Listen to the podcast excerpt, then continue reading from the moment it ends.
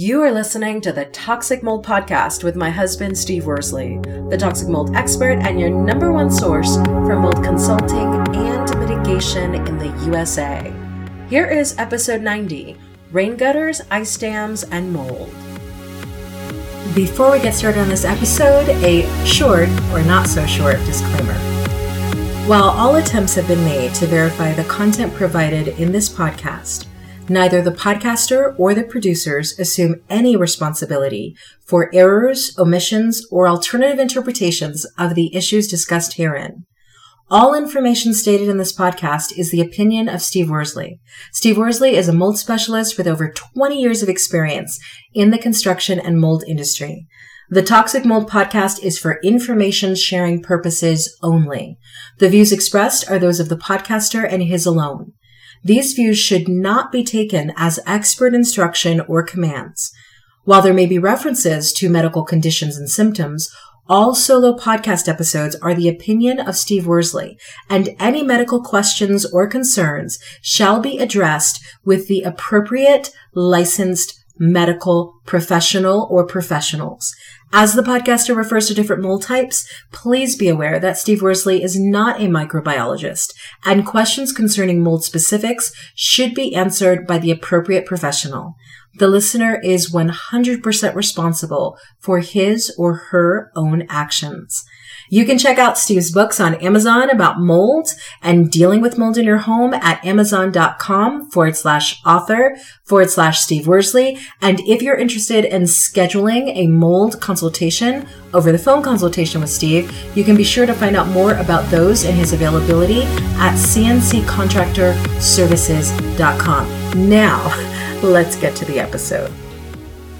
Hello and welcome to the Toxic Mold podcast. This is episode 90 rain gutters and ice dams that can lead to a mold infestation. So hopefully you guys enjoyed my solo podcast I did a couple weeks ago. Hopefully I'm doing okay. This is kind of new to me. I, I feel a lot more comfortable if I have someone like the wife that's very experienced next to me. But hopefully it's going well. She comes around every once in a while, so we're we're we're still using her in the podcast. If you guys really enjoy her, don't be disappointed. We're this isn't a for sure permanent thing. She just thought I should start doing them on my own. Here we are. But anyhow, so it's January 2021. You know, we all know how 2020 was. We uh, we had to fight through a lot when it to come to the COVID, and we're still fighting. So for those of you that are experiencing the devastating effects from from COVID, our apologies because it's it's been tough. It's been tough on everybody. So hopefully you know, we're at the end of January and hopefully we're, we're starting to, uh, to come into a, a, new type of year. It is 2021, so it is a new year. So going back to the rain gutters,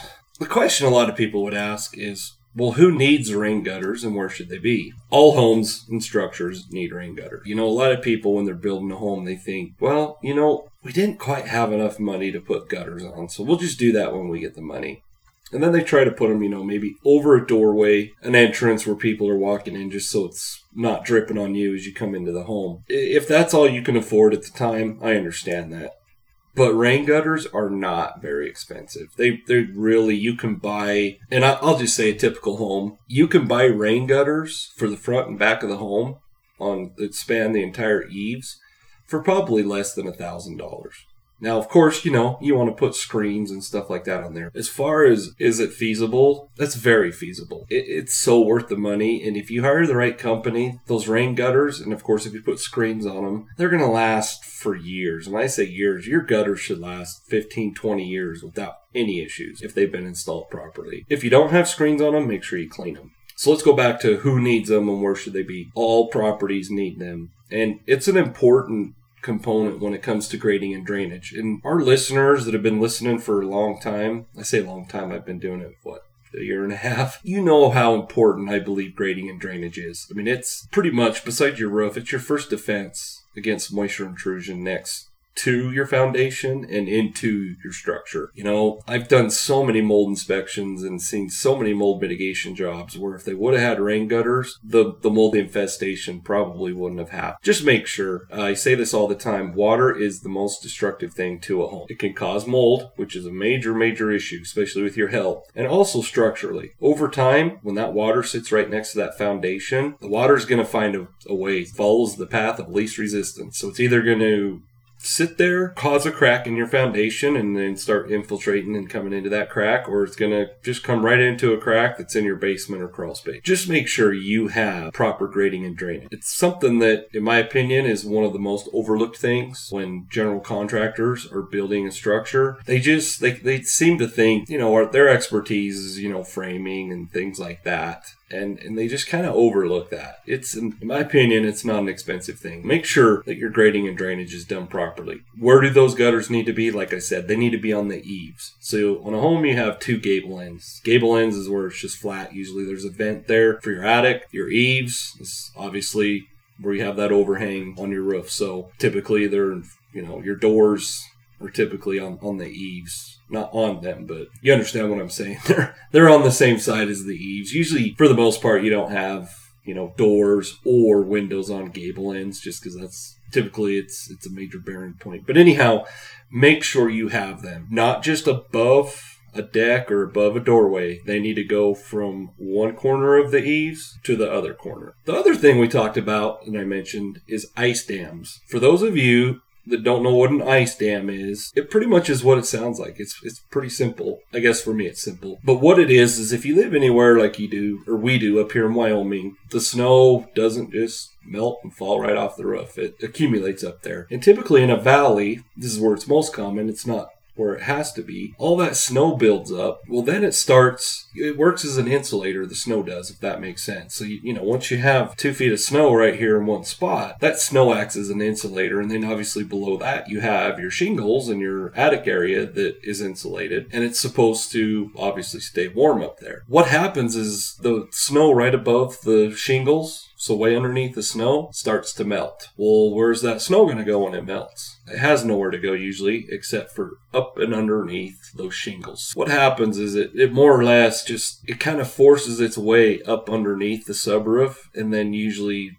or potentially up into the attic area. And for the most part, nobody has a clue what's happening. You, you just kind of look up there on your roof and you say, wow, there's kind of a lot of snow there, but it's okay. Or, you know, you don't want to be standing underneath that when it falls. And even another indicator would be on homes, you can see if, you know, you're walking up to the front door, you can see like where, where this valley comes down off the roof. There's just ton of snow sitting there. Well, that's telling you, and it, this is going to sound kind of like an oxymoron. It's a good thing if that snow's on the ground. It's a lot better there than it is up on the roof. You obviously know you have an issue. And so for ice dams, the biggest thing we usually see with an ice dam is, like I said, the fact that it gets up underneath those shingles and it starts rotting that sub roof. And then over time, you end up having wet insulation up in the attic. Most of the time, you don't see water stains on the sheetrock inside the home on the ceiling. So it's kind of tough to detect. But if you do have an ice dam, you really need to make sure that you do an attic inspection and make sure that that moisture is not coming back up into your attic. Because two of the toughest areas for mold mitigation, as most of you can understand, most of you don't even get up in your attic, and I don't blame you, would be in your attic and in your crawl space. It's just because the, the work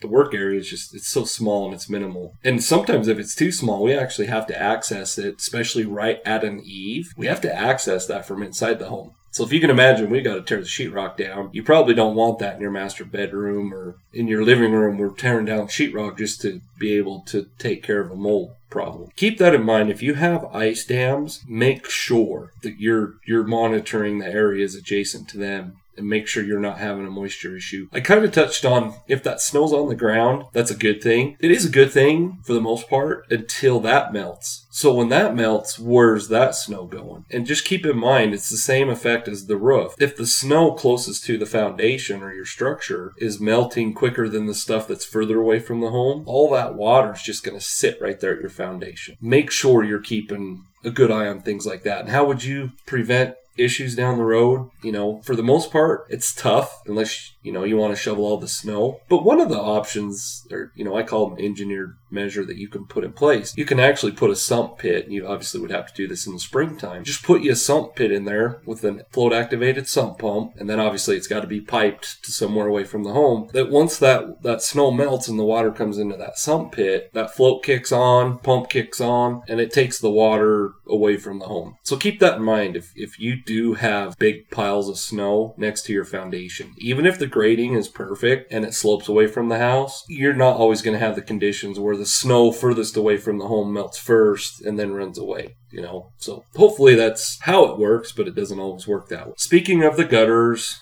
and ice dams, I'm sure all of you are asking, well, what are the consequences of defective gutters or ice dams. As I said earlier, let's talk about the, the rain gutters. If you have gutters that don't have screens on them and they get debris in there, the water's just going to accumulate up in those gutters. It's not rarely, I should say it's not, rarely will it make its way to those downspouts. So all that water is just sitting in the gutters. Obviously, that's added weight. If the gutters aren't fastened properly, they're going to fall off. And what good are your rain gutters if they're not taking the water to the downspouts. Obviously, that would be a concern that the gutters just structurally aren't going to be able to hold it. Also, like we talked about earlier, it's very important to get that water away from the home. You need functional rain gutters. We we talk about these in our our checklists. Uh, I talk about it all the time in my books. I'm talking about it right now on a podcast. I talk about it all the time. Make sure you're doing routine inspections so you can see if there are issues with things like that. Other consequences, like we were talking about with the ice dams, I pretty much covered all that. You have an ice dam, that water's going to figure out a way to get typically up into the attic area. Another thing that it can do is cause major icicle. And those of you that, that live in an area like we do here in Wyoming where it freezes, you see the icicles and you're like, wow, that's cool. They're cool to look at, but they're obviously dangerous and they're not healthy for your home. I mean, that, those those icicles could get so large that they would literally pull your rain gutter from the fascia. If you're if you have things like that, you probably should address it. Talking about ice dams, what what do you do to prevent those? I'm sure you know many of you are wondering that, and you're like, Steve, why don't you tell us the the best fix to eliminating